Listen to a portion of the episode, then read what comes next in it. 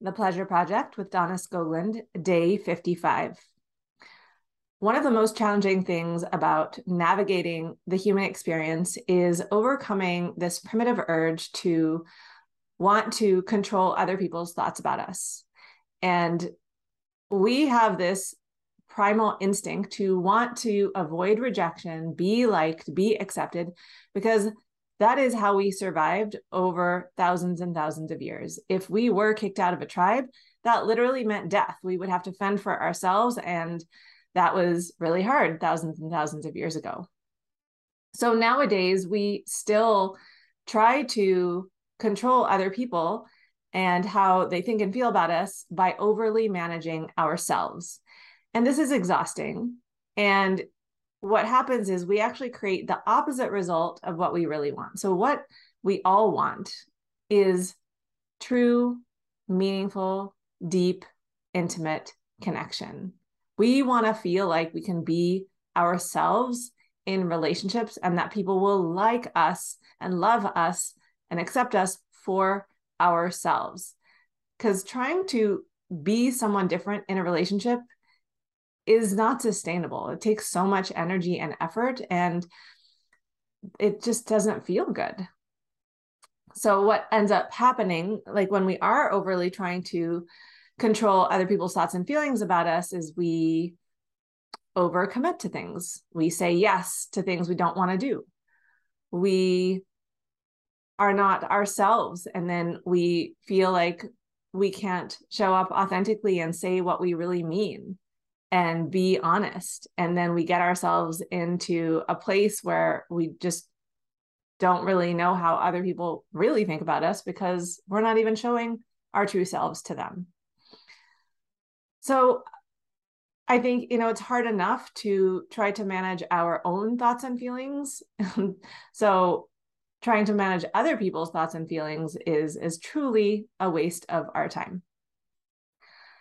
So if you identify as someone that does people please, I think recognizing that when you're doing that and how much energy and effort you're using to try to do that, and also how in the long run, it only creates more resentment, more disconnection, more dis ease in relationships.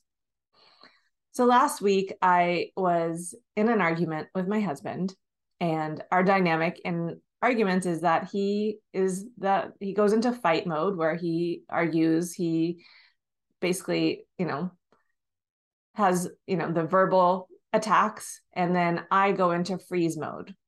And this is because when i think of engaging in the same way he does and kind of doing the same thing as just going back and forth back and forth in my mind, that's just a game of ping pong and it doesn't go anywhere. It doesn't resolve anything. And it just leads to more and more escalated emotions. And it's useless, it's pointless, and it feels terrible.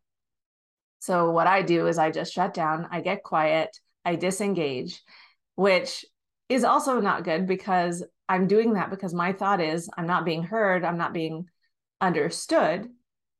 But then the way that I show up by being quiet is I don't actually help myself be understood by try to by trying to explain myself. So I was, you know, watching myself in this interaction and I basically just said I'm not going to argue with you and I think I went into another room and I can't remember who texted who first, if it was him or me, but we started a, a kind of a text conversation.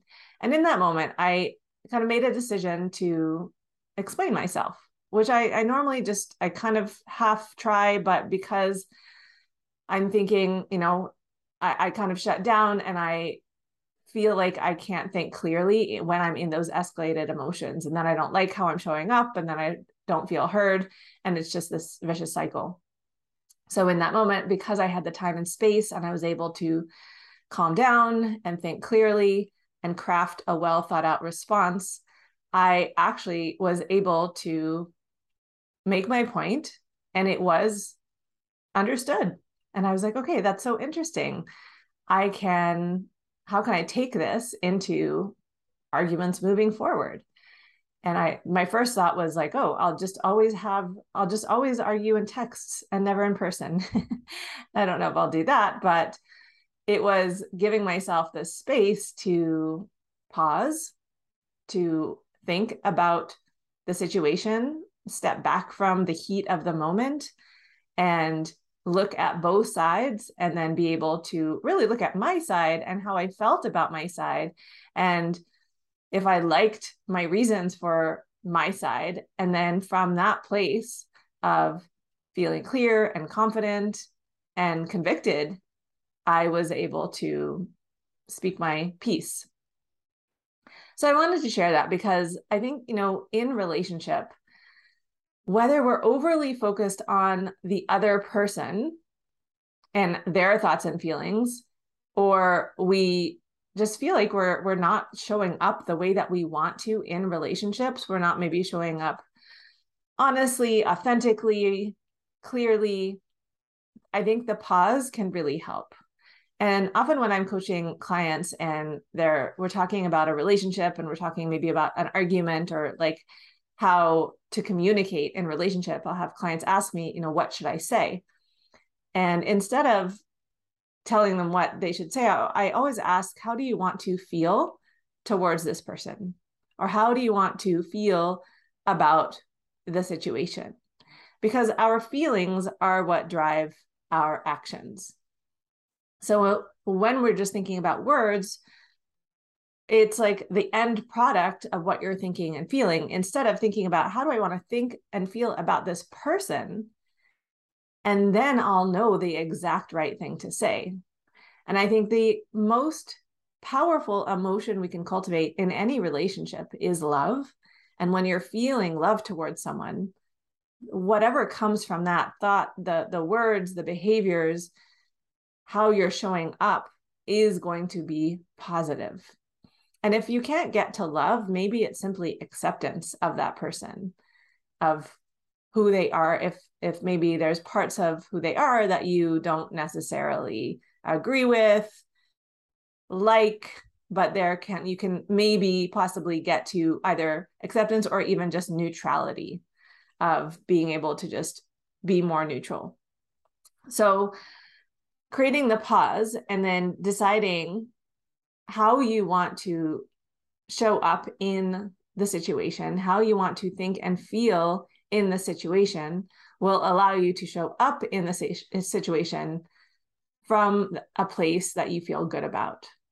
Whether that's in arguments, whether that's in dynamics where you see yourself going into people pleasing mode and or you see yourself kind of going along and being someone else and not being yourself and not being the person that you ultimately want to be creating this pause can do wonders to your relationship. And i think that a relationship is you know it, we can't affect other people's thoughts and feelings. However i think a very important way we can improve our relationships is thinking about what the other person might be thinking and feeling.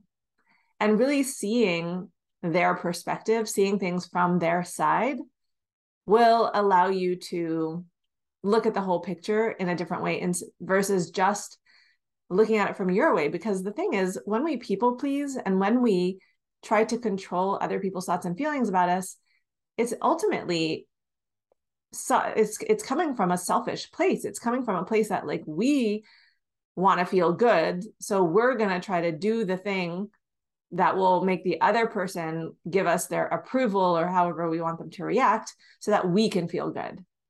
Instead of thinking about really what serves the highest in the relationship in the situation. So i'd love to hear if you are someone that people pleases if you what you find challenging in certain relationship dynamics and if you need any help with this reach out on Instagram at Donna Skoglund. And I love to coach on relationships. Relationships are the number one factor to our happiness, to our own personal joy and pleasure in life. And so the quality of our relationships really matters. And a few simple tweaks in your relationships can make a big difference. So I will talk to you tomorrow.